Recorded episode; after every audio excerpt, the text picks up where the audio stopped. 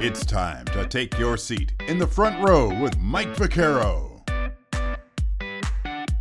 Here's your host, Mike Vaccaro. Hey, thank you, Chuck, and welcome once again, everybody in the front row. I am your host, Mike Vaccaro. Behind the scenes, as always, JR Quitman, our creator, producer, director. And we remind you, we are a CLNS Media Network podcast. Be sure to go to clnsmedia.com to check out more great shows.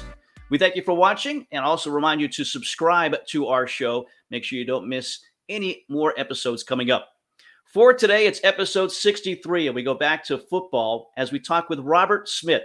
Smith, who grew up just outside of Cleveland, outstanding football player on the track as well. Went on to Ohio State, was later drafted in the first round by the Minnesota Vikings, spent eight years there, and left as the all time leading rusher now part of the Fox NFL crew as he does games on Sunday afternoons. He shares his story, a great story, with us here today. Episode 63, it is Robert Smith.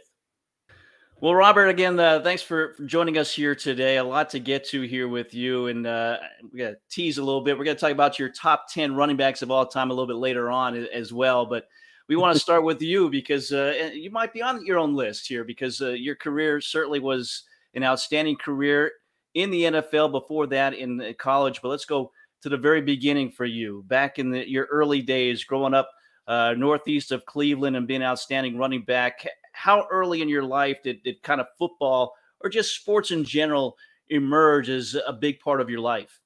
Uh, I was 11 years old, fifth grade, uh, when I started running track, and, and track was always my first love.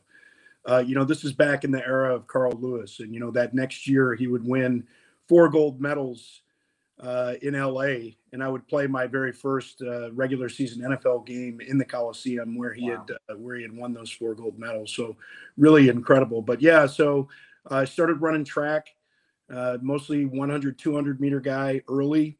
Uh, got into the 400, and uh, you know later in my career ran 400, and it's been so crazy. It's been 30 years since I got drafted at the NFL. Uh, but a, uh, a, few weeks after I got drafted, uh, it would have been more than that. So it would have been the end of April. I got drafted April 25th, uh, and I think the first week of June, we won the NCAA 4x400. Uh, so I always had a love for track, but of course, you know, wasn't fast enough to make it into a career. but all the way up until my pro career, I was running track. But then the track coach was friends with the football coach, and so that next fall uh, I went out uh, for football, and you know it was just kind of something to do in the off season for me. My goal was always to break the world record in the long jump. Uh, but uh, you know, as I as I found out advancing, you know, into high school, uh, football was definitely the better option. How did track help you though in football? Well, I think just from a speed perspective, you know, just kind of not not wasting energy. Don't waste movement when you run. Uh, that was always, you know, a, a, part of, of my running style, I believe. Um, but and then just you know just competing. You know, you just go out there. You know, track's a it's a very elite sport, uh, and only the very best in the world. You have to be top, you know, three or four in the world really to make a career out of it. Um, you know, so pe- people can run if they're not but uh, you know if you really want to make a career out of it you, you, know you have to be the very best. So i think just understanding that you know as fast as you are there's probably somebody faster. You just deal you but you, that doesn't mean that you don't go out and compete. And in a game no matter what the score is you compete. So i think just learning competition uh, and and learning to um, really put in the work you know track especially when you're a 400 meter runner you just have to work so hard and you know that the other people are working hard and uh, you know it was always my mindset that you might beat me but you're not never going to outwork me. Well again the, as you said the speed comes into play but in football you're getting hit. How did that work for you the first time you were taking hits and, and still able to kind of run the, the, the football and, and do some good things uh, I definitely didn't like it when I first started playing. You know, I had never played a contact sport before. Of course, football is not a contact sport; it's a collision sport. And I remember taking, I took a hit like on a uh, on a sweep uh, in one of the first few practices. It was just like, ooh, okay, this is how this is. So you just really have to uh, train your body and your mind to fight through. Well, obviously, you fought through outstanding in high school for you. First time, two time uh, Ohio Mr. Football. So, so why did it work for you? Why did things translate so well for you on the football field and you had such great success on the high school level? Well, I had so many great people around me too, though, and you know, people that believed in me. And it's interestingly enough, just last week I was back at Euclid High School. Um, they put me into their Distinguished Achievement uh, Hall of Fame, so I was honored for that. Um, but you know, it was just a, it was really like a community effort. You know, went through a lot of things growing up, family issues. Um, ended up moving out of the house, having a, a guardian when I was in high school. Uh, but the high school coach there, Tom Bank, I just had uh, lunch with him last week when I was back in Cleveland, and you know, after my sophomore year, he said, you know, things are going to get really intense now. There's going to be a lot of pressure on you. There are going to be a lot of people that want to talk to you, a lot of schools that want to talk to you. Let's narrow your list right now. And then when those other schools come, we'll tell them thanks, but no thanks. Uh, and that's what we did. So it, it, took a lot of that pressure off of me. Uh, and I just always had so much support, not just from my coaches, but from my teachers. You know, I was never treated like a jock. Uh, you know, it was always, you know, we want you to work hard. My, you know, I remember like in my senior year in high school, uh, my science teacher, Mr. Reno, you know, he would let me teach physics class. He would, you know, put the chalk in my hand, go up and show him how to draw a vector, you know, things like that. So it was a, it was a really, uh, it was really a, an incredibly supportive uh, cast uh, that I had there. It was, they were very nurturing uh, to all of my abilities. So I'm, I'm grateful to the entire city of Euclid. A lot of people there really helped me get where I am. Teaching physics, so so physics is, is the one that you gravitated to as a, as a high school athlete. I, I like physics and gravitate. That's an interesting choice of words. Uh, yeah, phys- I mean, really any kind of science. You know, I, I was fascinated with astronomy from a young age. And um, you know, it was funny when I was a rookie up in Minnesota. Uh, I was out on the lake fishing, and it was a first quarter moon, so you know the half moon. And I was like, "Oh man, I can afford a telescope now." So I went to the mall and got a telescope, and now I've got a big 14-inch uh, Meade computerized telescope. So everything from astronomy to physics, chemistry, biology. You know, I had to take a lot of that in college because I was uh, planning on going to medical school, or at least had ideas of going to medical school. So I had to take all the pre med science requirements. So a lot of biology, chemistry, and physics to go with a history degree. Yeah, certainly not uh, the dumb jock, as you said, uh, uh, that, that you could have been, I guess. A very intelligent young man as a, a high school player and on the field, outstanding as well. Over 5,000 yards in your career. And Ohio football is big time football as well. Uh, what was it like during your time there in, in Ohio? And and again, to have over 5,000 rushing yards, 67 touchdowns, that's pretty impressive. Well, but for me, it was always about trying to win a state championship. And we lost in the first round when I was a sophomore. We finished the season 10 and 0, uh, the regular season 10 and 0, and lost in the first round to Youngstown Boardman. And then over the next two years, we only lost four games, and all four of those games were lost to the same team once in the regular season, once in the playoffs to St. Ignatius. Uh, and St. Ignatius would go on to win the state title both of those years. And I guess the mythical national championship from USA Today, I believe, my senior year. And we actually played in the first nationally televised high school game my senior year, and we just got trounced in the regular season. But then in the uh, in the uh, playoffs that year, uh, I moved to quarterback, and we ran kind of a veer option. And uh, we were up 30 to 19 with like nine minutes to go in the game and ended up losing 31 30. So, you know, tough, tough lessons again. Um, but, you know, you, you fight through and, you know, you come back and uh, do it all again.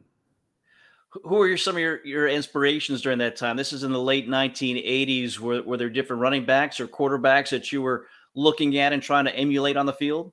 I can't say that I was trying to emulate them, but you know, growing up, I loved watching Tony Dorsett. I remember seeing the 99 yard run against the team that I would end up playing for, uh, you know, on Monday Night Football. Uh, but Eric Dickerson, Marcus Allen, Walter Payton, I just loved watching those guys run. Uh, but I can't really say, at least at that time, you know, I guess if I had my career to do over again, I would have tried to incorporate more of those things into my game. uh, back then, I just kind of thought it was always, uh, you know, you need to go out and play your own game. But you can certainly learn some things from a move perspective, setting things up. You know, just kind of how you how you go about uh, certain moves, and you need to practice those things. so I, I, would say if I went back, I think I'd be a, a much better running back. And was running back your prefer? Obviously, you became a running back in the NFL, but uh, did you have any notion of, uh, hey, maybe this quarterback thing could be w- what my future is? No, it was pretty clear when I was throwing the ball. I don't think I completed a pass. I completed passes when I was playing running back, halfback passes, uh, but that's uh, you know as much because the guy I was throwing him to, Kevin Gaines, was a hell of an athlete. He ended up uh, playing for Louisville, and uh, you know he was in camp with the Dolphins. But we had some we had some good athletes, so uh, my accuracy uh, was lacking to say the least. well, well, it, again, you became a running back. That's where the, the focus was. That's where the recruiters and coaches came calling. So, who was on your list? Obviously, you went to Ohio State, but who else was on that list? Who else came calling that you maybe entertained? Uh, it was really USC, UCLA, uh, Miami of Florida, and Ohio State. I mean, those are really the four. Now, Michigan, my coach, um, you know, he Tom Bank, he said that uh, Bo Schembechler wanted me to come up and see him, and I said, Coach, I'm not going to Michigan. He said Bo Schembechler said that he wants to uh, sit down with you. You're going to see Bo Schembechler. So I ended up going up to Michigan and, and sitting and talking with Bo Schembechler. Uh, but uh, I, I, never really seriously considered there. It was, you know, it really came down to Ohio State and USC. Uh, and when I uh, sat out my sophomore season at Ohio State, I was considering transferring. And so I took another trip to USC and I also took a trip to Stanford. And Denny Green and Ty Willingham, the running back coach at that time, were there at Stanford. So that's when I first met them. And then uh, the next year, I went back to Ohio State. They had their first year with the Vikings, and then on draft day in 1993, Denny Green made the call, and he said, "I let you get away once. I'm not going to let it happen again." So it, it's interesting how things work out. Yeah, as you mentioned, you know, you had a great freshman season, then you decided to sit out and, and run track instead. What, what led to that decision? Well, there was a, a, new coach that came in, offensive coordinator, really wanted to change the culture in his mind, but took a little bit too far. Uh, flat out asked me to miss a, a chemistry class during the summer uh, and go to practice instead. And I just, I really didn't want to be a part of that. You know, looking back on it, um, you know, the guy wanted me out of the program. That's pretty clear from some of the other coaches that uh, that I was talking to, and he got what he wanted, and that's unfortunate. Uh, but it was great. There were great lessons for me, just how to deal with certain situations. You can change things much better when you're part of a system as opposed to outside of a system. Uh, so I would have been much better off, I think, really staying in the program and, um, you know, just uh, kind of going through it. And I say better off, but you know, things again have have have a tendency to work out, and it's not always the plan that we imagine uh, but you just kind of have to uh, live life on life's terms and figure out where you need to go next.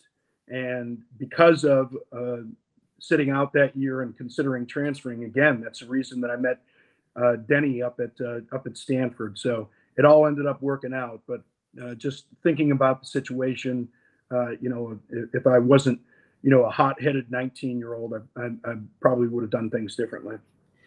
And as you said, you didn't have the best uh, home life as well. So who were you leaning on during that time to help you? Because that's it's a lot on a young man at, at that time. You know, nowadays as well, it's a, a lot on these young kids. But uh, who did you lean on?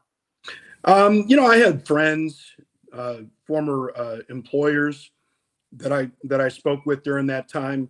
I ended up meeting my agent during that time. Didn't sign with him, of course, but um, I met him at that time uh, so got a lot of good advice uh, and decided to just go back and play again. Um, so playing, you know, only two years, and you know, I think it was fewer than 20 games that I ended up playing. I know it was fewer than 20 games that I ended up playing at Ohio State. So uh, just made that decision to go back. And you know, the running back, your, your body uh, can only take so many hits, and you can either take those hits for free. At least at that time, we didn't have NIL you know, I had I got my first car five months before I got drafted, and it broke down three months before I got drafted. No kidding. so, you know, I wasn't driving around in a in a Lamborghini like uh, Bijan Robinson. Um, but uh, you know, you can only take so many hits, and so I made that decision uh, to turn pro uh, after only playing two seasons, and um, I think it was the right one. Yeah, you returned for your junior season, 1992. You guys offensively, you had Kirk Herbstreit as your quarterback. Eddie George was a freshman running back. You had Joey Galloway as a wide receiver as well. You guys were pretty good offensively. Did, did that make your job a little bit easier as well to come back and, and running the, the football? Yeah, it was a it, it was a stacked team. Raymond Harris, who ended up you know playing for the Bears and uh, for uh, for the Green Bay Packers, and you know he actually took over starting when I left Mm. And then uh, Eddie started uh, the you know the two years after that. So uh, you know it was really a stacked team. Uh, Joey ended up getting hurt in this in that first game. I broke my ribs and Joey tore his ACL in the first game, and it was against Louisville against yeah. Uh, a couple of my former teammates from Euclid actually. Uh, that in that in that first week that both of us got hurt but yeah, it was uh, it was a, it was a really stacked team. We didn't do what we wanted to do. We didn't end up winning the Big Ten, uh, we had a tie with Michigan. Uh, when I was a freshman, we lost lost on a no time left field goal to Michigan. Uh, if we had won that game, we were going to go to the Rose Bowl, and instead we lost to them and went to the Liberty Bowl and lost to Air Force. Uh, and then uh, you know ended up with the tie against Michigan, and we lost to Garrison-Hearst and uh, Georgia in the bowl game, and had every opportunity to win that game. It was a late fumble on an exchange uh, between uh, Herbstreit and Jeff Cothran, the fullback. Uh, and, you know, Georgia took the ball and scored the winning touchdown. So, you know, a lot of disappointment again, uh, but you just keep fighting through. Well, you're talking about Michigan, Ohio State. We had Jay Bilas on uh, recently talking about the Duke North Carolina basketball rivalry. In, in football, or, or in your mind, is it any sport that Ohio State and Michigan is a great rivalry? I mean, you know, everybody everybody has their biases, right? And the the programs that they're affiliated with or the region that they're affiliated with, they may have different ideas. But you know, for us up there and that that border, uh, Ohio State, Michigan is everything. And I wasn't a huge college football fan. I wasn't a college football fan at all, actually, growing up. Uh, you know, I was a I was a Pittsburgh Steelers fan up there in Cleveland, of all things. Uh, so I would watch some professional football, and you know, as I mentioned, there were some of those backs that I like to watch, but I really didn't watch college football. But I knew about Ohio State, Michigan. Uh, that one was pretty clear in my mind, uh, and I'm an Ohio guy through and through. So for me, it wasn't a tough choice between the two. Uh, as I said, I you know I, I took that unofficial visit, but never took an official visit to Michigan. Um, but uh, you know, you just you hear about that rivalry, and then you know when you're actually a part of it and you step onto that field, uh, you know it's something I wish every fan could experience because game day on a day like that is just it's just so overwhelming and exhilarating uh, coming out of that tunnel and seeing the explosion of light. It's just like something that you've never seen before. And I can't say that I dreamed about it from the time that I was a kid, specifically about Ohio State, Michigan. Uh, but being a part of it was just absolutely incredible. Any atmosphere in the NFL that could compare to that? Hmm. Um, you know, ch- champion. Well, I played in two championship games. You know, those are pretty intense environments, mm-hmm. but it's mm-hmm. just different in college you know, in college, everybody decides to go to a certain school. So there's just a different field. There's just a different mentality. And I think the fan bases are, are, are different as well. And the atmosphere is different. Um, so there are some pretty loud environments. I loved playing at Green Bay. That rivalry was always amazing. And the fans are right on top of you. They're hostile. It's, it's pretty cool. Notre Dame, uh, in, in, in college, you know, those, those places are amazing. But then you get in the NFL and, places like Kansas City, uh, you know, just get so loud. I mean, it's it's obnoxious, but it's the greatest thing in the world when you can silence those fans. That's just that's uh, what you always shoot for. Yeah, it certainly puts a smile on your face. And you mentioned Pittsburgh. I've got to think that Franco Harris was somebody maybe that oh, you yeah. looked up to as well.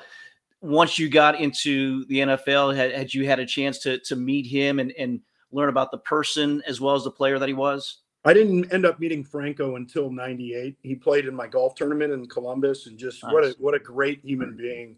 Yeah, so I had a chance to meet Franco. Of course, I've, I've met Marcus a number of times over the year. Had a chance to meet Sweetness uh, as well, um, you know, before his unfortunate passing. Um, but yeah, it was a it, it, was amazing. And I remember the first game that. Um, so uh, I'll, I'll, back up and and tell you, uh, my late brother. He was two and a half years older. Unfortunately, passed away uh, about six years ago. Um, but when I was young, talking about six, seven years old, he became a Cowboys fan. And so I wanted to take the other side in the Super Bowl. so I became a Steelers fan, not really thinking about, you know, hometown team or anything like that. To me, it was just about Steelers all the way. But I remember the first time that Terry Bradshaw and Fox did one of our games. I believe it was 95 up in Green Bay. And after the game, I ran over to the desk and introduced myself to Terry. It was just like, this is just the coolest thing in the world. Uh, but you know, you have experiences like that when you're a player that are just, you know, that it, it just kind of drops your jaw. Yeah. You know, I was in my very so this is I get drafted, and the next week I go up to Minnesota for for mini camp, and I'm sitting next to Roger Craig in the meeting room, and I'm like, this is just this is unreal. Yeah, again, growing up in that era, some of the running backs you got to see and then eventually play with. As you said, 1993, you get drafted, uh, first round uh, 21 pick by the Vikings. So, so obviously, you know, your, your, shorter career at Ohio State, it doesn't look like it it hurt your stock at all, and maybe helped it, as you said, with your your previous meeting with Dennis Green. Is that kind of the way you look at those years leading into getting drafted by the Vikings? Yeah, and uh, you know, for me, I was just I was grateful to have an opportunity. You know, having only played two years at Ohio State and having the controversy, you know, there's there are always going to be questions about your commitment to the game and your commitment to compete. And um, you know, having an opportunity to answer that, getting drafted in the first round, just absolutely incredible. And it just couldn't have been a better place. Uh, you know, Denny was like a like a father uh, to me, and I wanted to prove the world right or prove him right uh, for for drafting me. And so it was just a, it was an incredible experience. There from '93 to 2000, you had some good teams. You had a lot of quarterbacks during your time as well. Jim McMahon, Warren Moon, Brad Johnson, Randall Cunningham, uh, Daunte Culpepper. What was it like to have that position just just change over a lot? I mean, again, you you play with a lot of the greats in the game, but just the consistency wasn't there. Yeah, but you know, it's it's just something that uh, you deal with. Um, you know, it's you as a young player, uh, you're just trying to figure out your own things, right? uh, like Rich Rich Gannon was in camp when I was a, a rookie, and I, like I didn't even know that he got traded. Like I just thought, uh, you know, apparently he got traded, and as you mentioned, Jim McMahon was there, Sean Salisbury was there, uh, but Rich Gannon uh, got traded. I like I like he's just not around anymore, and that's something that you know as a player you're just like oh well i like you you just kind of get used to it. Yeah. i remember our offensive coordinator jack burns got fired like three games into the season. I'm like they fire coaches during the season? Like i not, was i wasn't watching the game that closely from the outside so I, I didn't hear about you know all of the different moves made with coaching staffs and things like that. It was a total surprise to me but our offensive coordinator ended up being brian billick and uh, and the defensive coordinator was Tony Dungy. So we had a we had a pretty good staff and a pretty good team. Yeah, you had some uh, exactly some great coaches during that time frame. And, and, you forgot you forgot Jeff George, Jeff George, right. Jay, Jay Fielder. I mean, Fiedler. You know, Randall. I mean, we just we had so many so many uh, different quarterbacks there. It was it was crazy. Is there one that fit best with your game? Uh, I can't really say that there was one that fit best with my game. I mean, you know, I remember when Warren was there. Uh, you know, it, it just it it it kind of uh, just left me in awe.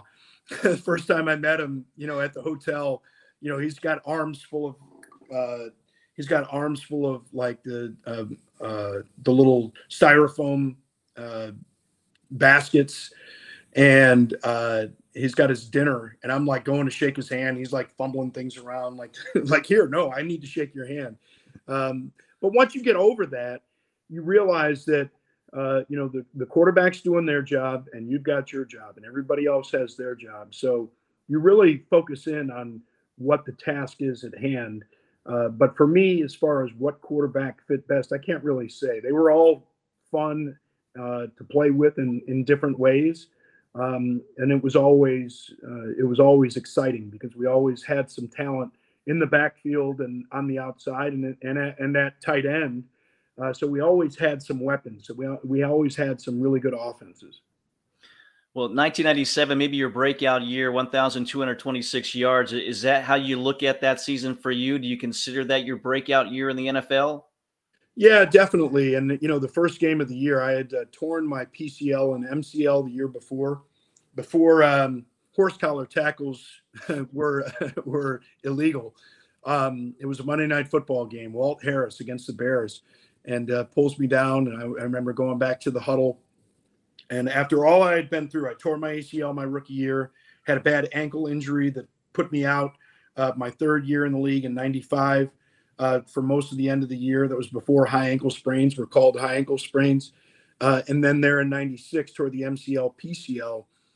And, you know, really even thought about retiring at that point. It was like, I just got to fight through this. And I remember in 97 coming back, you know, feeling great.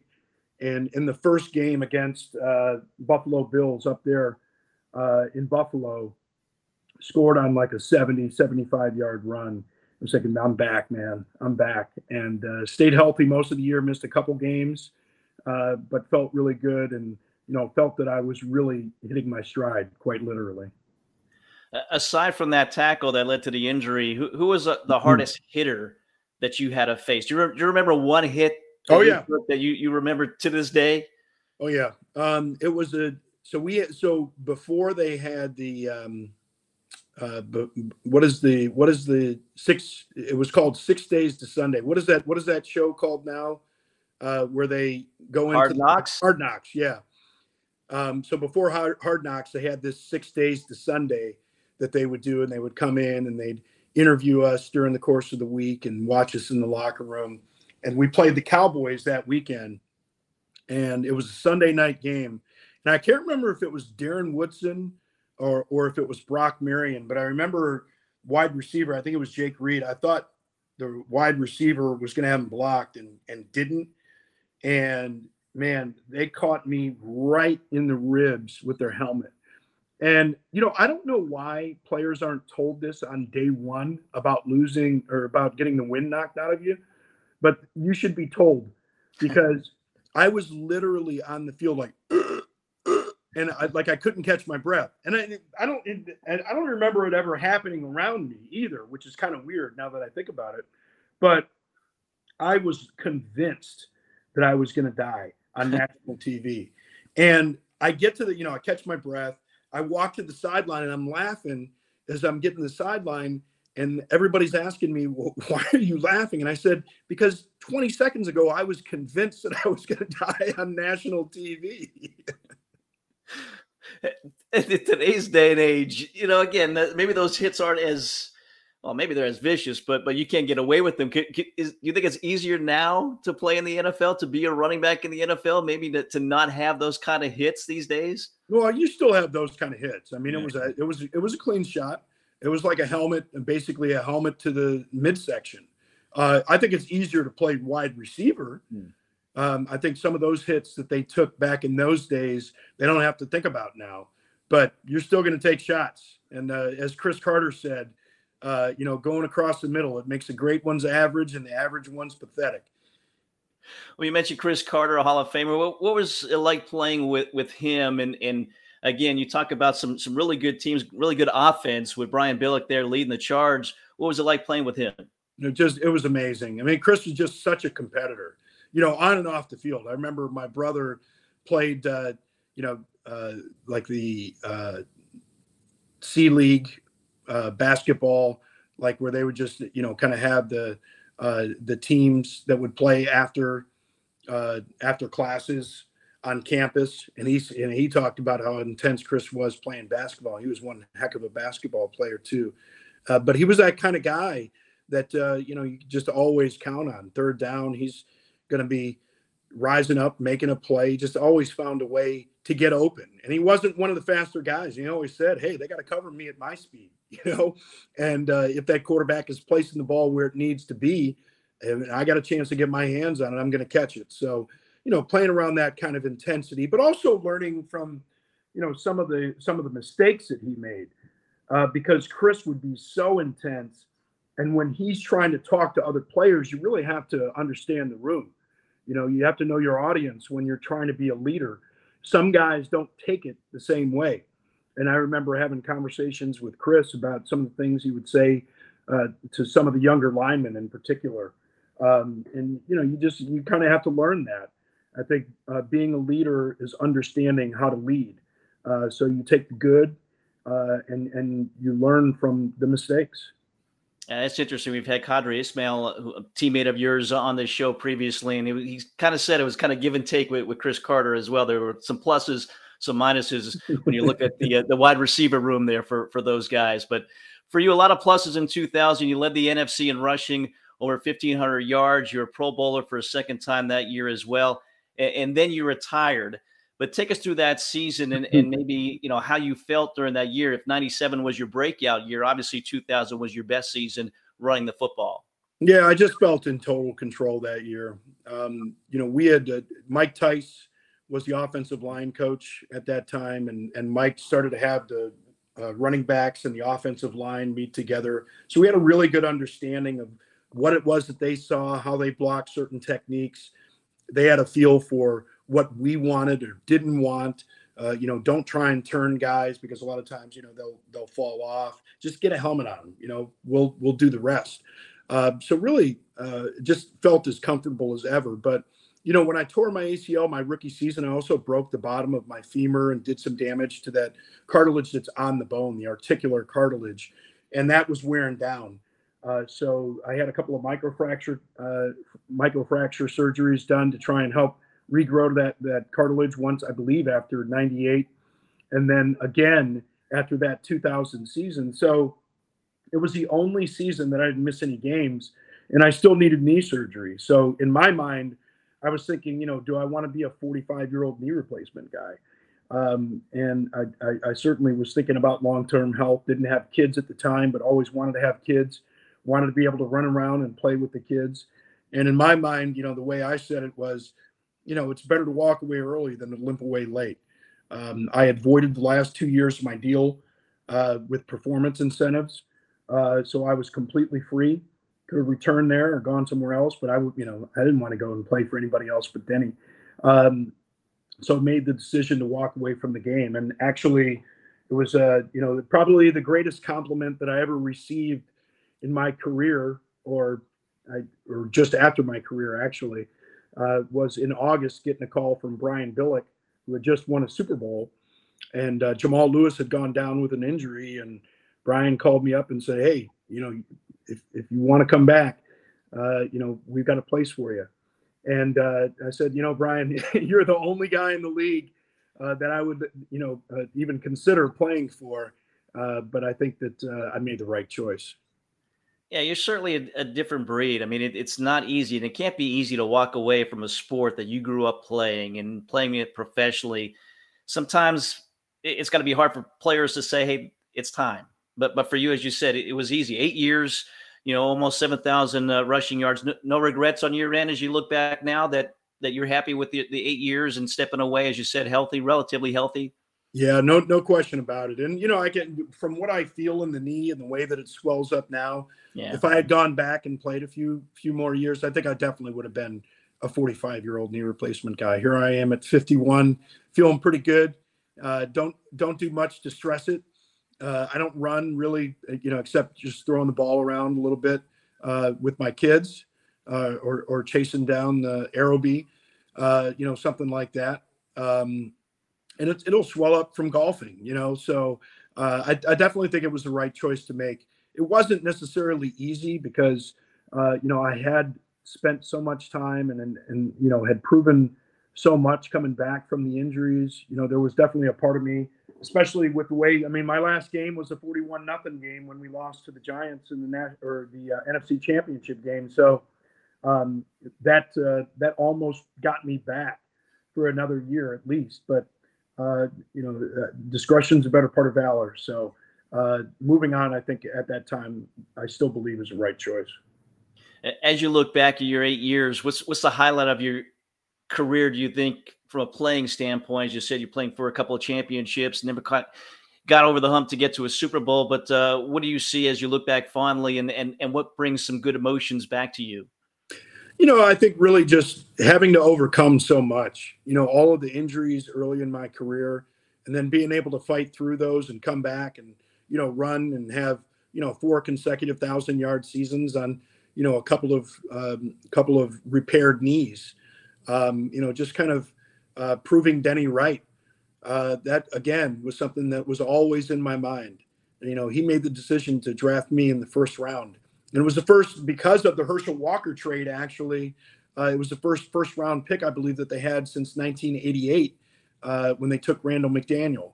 So uh, making that decision to take me in the first round, I wanted to go out there and prove that he made the right decision. So you decided to retire eight years. What, what, what were you thinking you were going to do? As you said, you, you thought maybe a, a, career in medicine that didn't uh, come to fruition. But what were you thinking was going to happen after retirement? Well, before I actually retired, I got involved with a company that was doing things in, in the healthcare space. Uh, so this is the beginnings of e-commerce on the internet, and so they were doing some things in e-commerce, uh, claims analytics on the on the uh, pharmacy and medical side. And long, long story short, that company never really went anywhere and did anything. But I wanted to go work with them, and that's what I did. Um, actually before I retired, I was doing that, but then into retirement. But it was the uh, genesis really of, of the fan huddle was first fan health network idea for me was working uh, with a healthcare company as soon as I was out of the game. When did broadcasting uh, emerge as something that okay, this is where I can still talk football, still kind of get that niche, but uh, but uh, it's a broadcasting career which obviously has you've done well in that that profession. Well, it was uh, 2004. I released a book uh, called "The Rest of the Iceberg," mm-hmm. and I started doing a bunch of interviews nationally for that. And an agent, Jim Ornstein from William Morris Entertainment, called me up and said, "Hey, you know, would you be interested in doing television?" I'm like, "What, like CNN?" And he's like, "No, let's let's start off with uh, sports." And uh, I was like, "Well, I don't really watch sports." Um, but he said, well, you know, ESPN's got this opening in college. Uh, I believe Trev Alberts had just been released, uh, and so they had this opening up there, and said, hey, why don't you why don't you uh, you know try and get into sports broadcasting? And you know, I it, it it really shocked me because it was something I never thought I would do, and I never realized how much I missed the game and really how much love I had for the game. Because for me, when I was in it, you know, you're so focused in on what you do, you're not necessarily thinking about all the different pieces of the game. And that's something that I've really grown to love. You know, seeing all the intricacies of, of the different positions and uh, seeing why a play works and why a play doesn't work. And, you know, uh, throughout my broadcasting career, being able to kind of share not just my stories, uh, but to be able to pick those pieces out and to see the game from a player's perspective and be able to share that and hopefully educate uh, and entertain viewers. Uh, it's it's really cool. It's fun. Yeah, you've been with Fox now since 2016. Is it also kind of hey, you're back with the team again? This is yeah. you know you're working with a team every week to get better and to and to do your job on a on a Sunday afternoon. No question about it, and uh, you know that's the way that you know I approach it um, you know, try and share information, anything that I have during the course of the week that I find out that may help the broadcast or, uh, you know, my, my partner in the booth.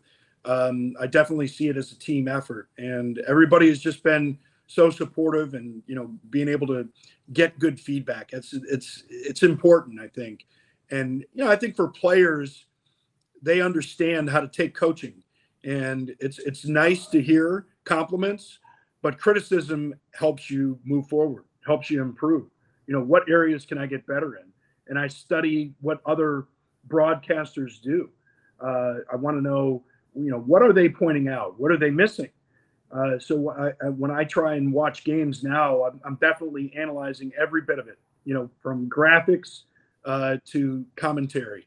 Uh, what could have made this broadcast better, or what is really great about this broadcast that I enjoy?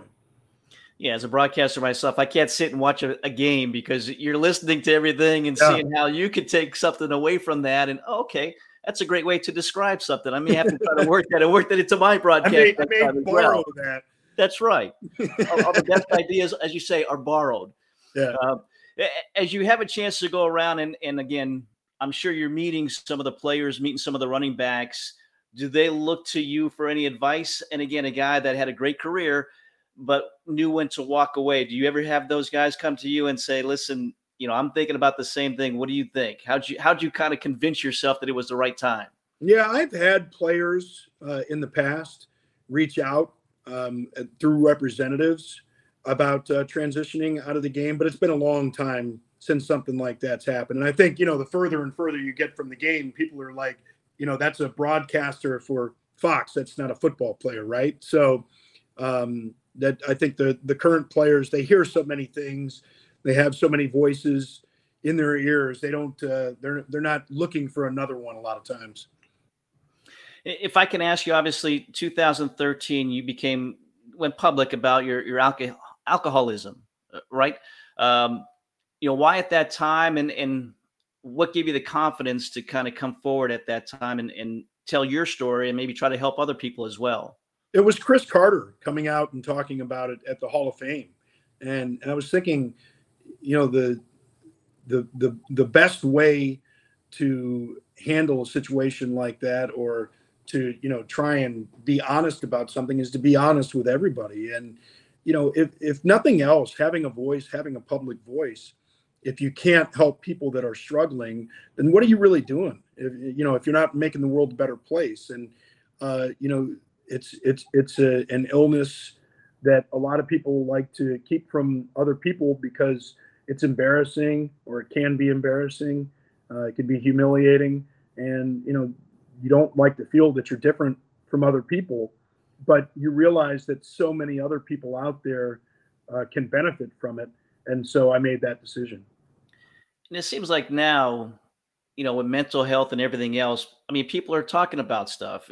Yeah. Did you come up at a time where, again, people weren't talking about that, and and and you you kind of kept things to yourself? Yeah, definitely. And you know, growing up with it in the household, uh, you know, it was it was in my face pretty early, um, and even even then, you know, it's it's not the kind of thing you know you want to tell your neighbors, right? Uh, and you know that some people are figuring that stuff out on their own, but yeah, I think that that's that's something that uh, that you have to learn how to deal with. Uh, you know, the the shame around it, uh, the feelings of inadequacy, even if those things aren't your fault uh, you just have to deal with them. And I think the thing that really stands out about alcoholism or any addiction is that it, it's not your fault personally, but it's definitely your problem. And it's a problem that you need to deal with. And if you want to be able to live the life that you want to live, if you want to be the person that you want to be, you have to confront that. And so, you know, alcohol is only a struggle if you let it be a struggle. Uh, you know, it was never never a fair fight.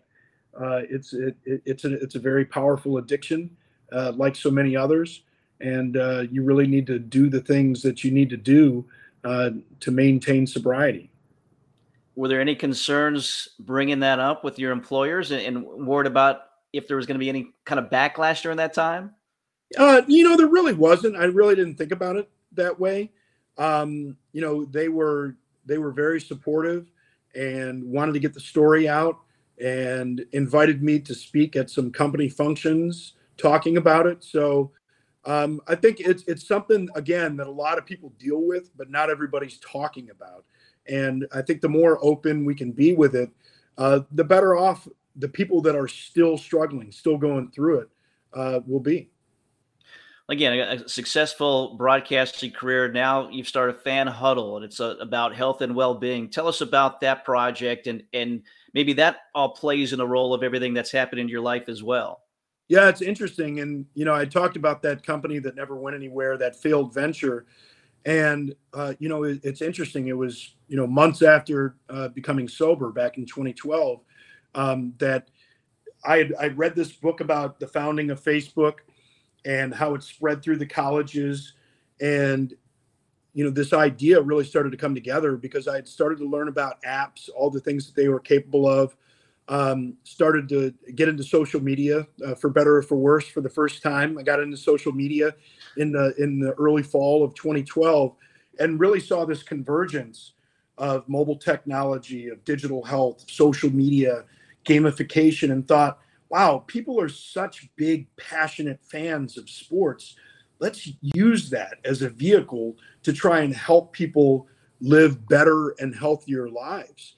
Uh, again, it's about trying to have a positive impact. And, you know, the, the way that I saw it initially was let's create this fun experience. Let's make it uh, American Idol meets Biggest Loser meets WebMD meets Amazon, and have competitions where people are, uh, you know, having these competitions between schools and between teams.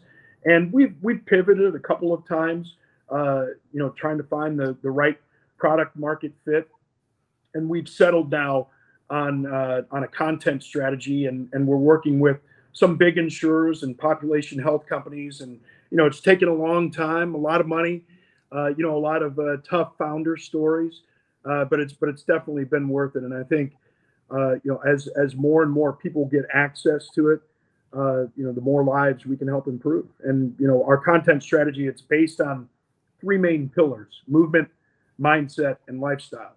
I mean, movement's pretty obvious, talking about exercise, but when you start talking about mindset and you start talking about resilience and, and mindfulness, uh, you know, trying to become a complete person and thinking about all aspects of your being.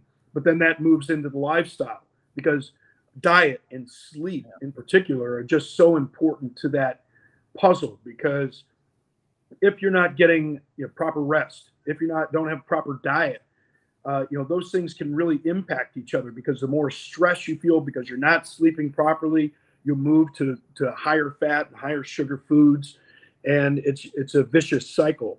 And so we think we can really help people improve their lives when they're thinking about performance competition and achievement hearing these genuine stories from these different athletes and hearing some of their own stories in particular with some of the former players i'd mentioned raymond harris and we uh, interviewed him for one of our pieces and he was talking about how as he got older started to see his cholesterol numbers go up, realized that there was a family history, and he ended up becoming a vegetarian because of that. So, you know, genuine stories like that, and people can say, yes, these people were elite athletes, but especially as they move into retirement, they're eating the same way, but not working out the same way a lot of times.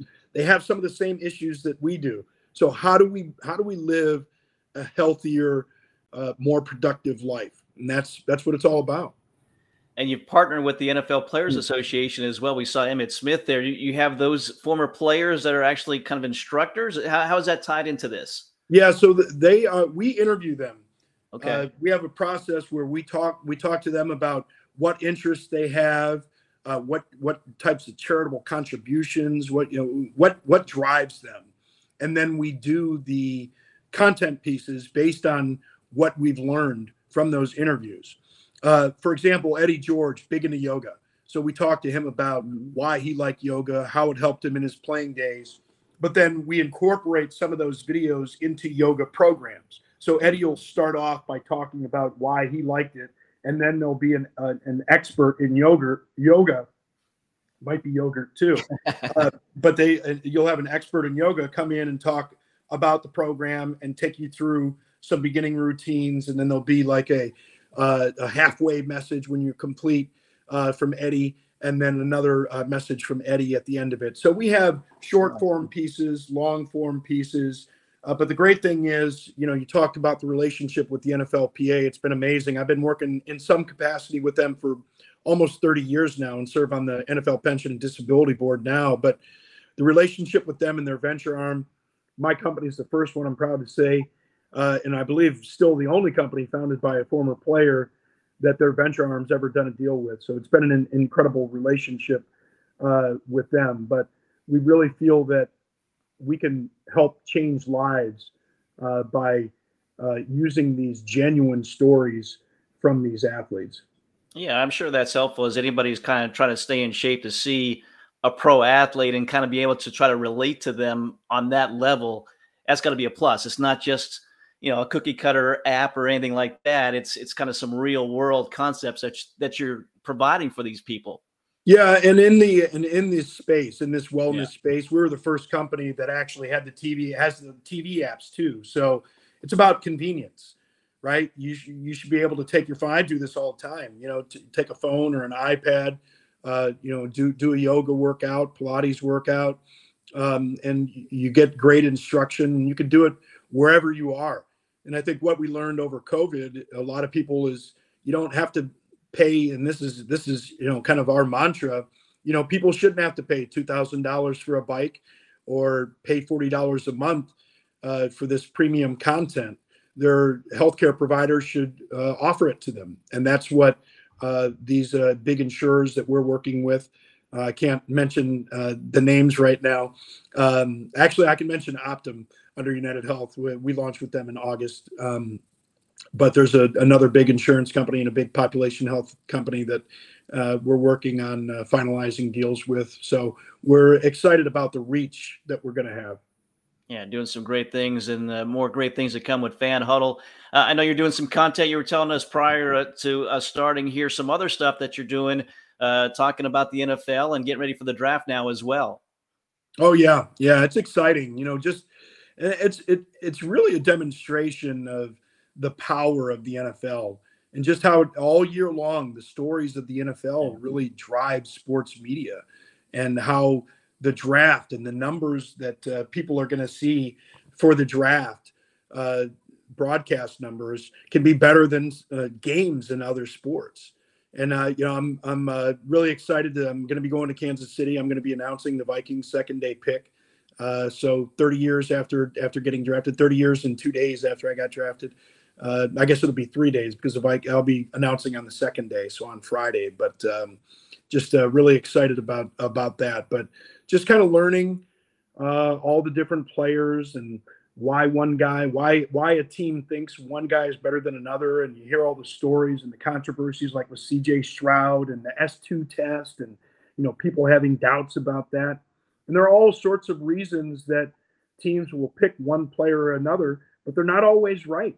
And if you listen to general managers, they'll tell you, you know, if you get 50% out of the first two rounds, that's pretty good and that's really kind of stunning, right? Because we're so convinced that we know what these players are going to be, but you just never know what a guy is going to be when he actually gets around all of the great athletes, the consistent competition, getting pushed, uh, going through the struggles of the NFL. It's just a completely different beast than it is in college.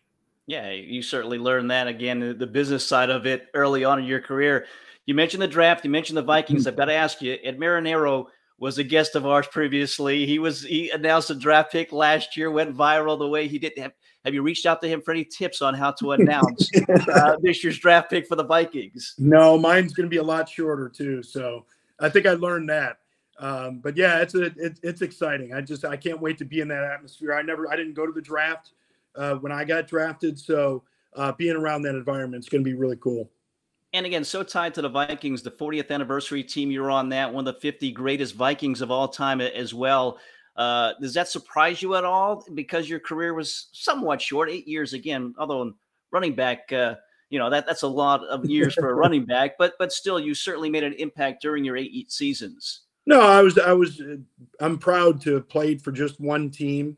And when you stick around like that and you put together some healthy years, you should be on that list, right? You know, as a running back, especially back in that era when, you know, there was there was more emphasis on the run game, uh, and that was a it was a great experience for me. And that last year ended up, you know, becoming the the team's all time leading rusher, and of course Adrian uh, surpassed that a number of years later. But uh, it's it's always an honor to be mentioned with those great names like Adrian, uh, like Chuck Foreman, Bill Brown just so many great Viking running backs over the years. All right, that leads us to to what we teased at the beginning here. Your top ten running backs of all time. I know it was on the, the website we looked at before we got started here, but uh, take us through your, your top 10 running backs of all time. Oh, geez. Well, I'd have to go back and, and look at the list.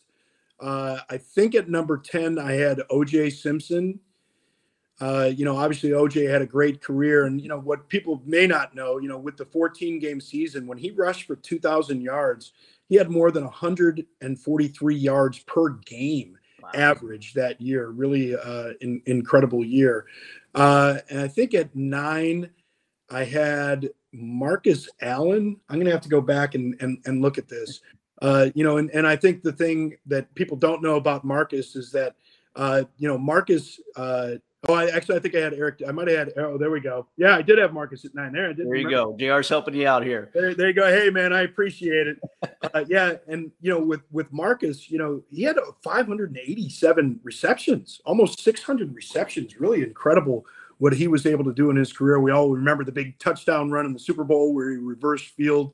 Just a, a really exciting player to watch. And of course, Eric Dickerson, man, he was just so smooth. And you know, when I was a kid watching him run, I just loved how effortless he was when he was running. And of course, he was a, a pony down here in the Dallas area at SMU, and he ran like a pony as well, but uh, put up huge numbers. And then number seven, my guy Adrian Peterson. I just remember watching him run at Oklahoma when I was a college football analyst for ESPN. It was like, guy runs like he's mad about something. It was just so so cool to watch. Obviously, he went over 2,000 yards as well, almost broke O.J. Simpson's all-time uh, season rushing record. Uh, and then at number six, LaDainian Tomlinson, I think he gets overlooked. Yeah. Um, you know, because of you know just I, am not sure. Maybe just because of the championships or not having the championships, whatever the case may be. But you know, to do what he did, running and catching the ball, and uh, you know, at number five with Marshall, you know, we overlapped. He was at uh, San Diego State uh, when I was at Ohio State. So I remember watching him run there, but 767 receptions. I mean, he's like in top 50 in all time receptions in the league. So uh, incredible career for Marshall. And then, of course, with Emmitt, you know, 15 years at running back, 164 touchdowns. And, you know, people that argue against him, they say, oh, we had a great offensive line. Well, he's still running his ass off. and, you know, I remember the game where had the bad shoulder injury and uh, you know just a, just tough as nails. Uh, and of course, you know the the greatest ability is availability, and he's one of those guys that was available uh, almost every game.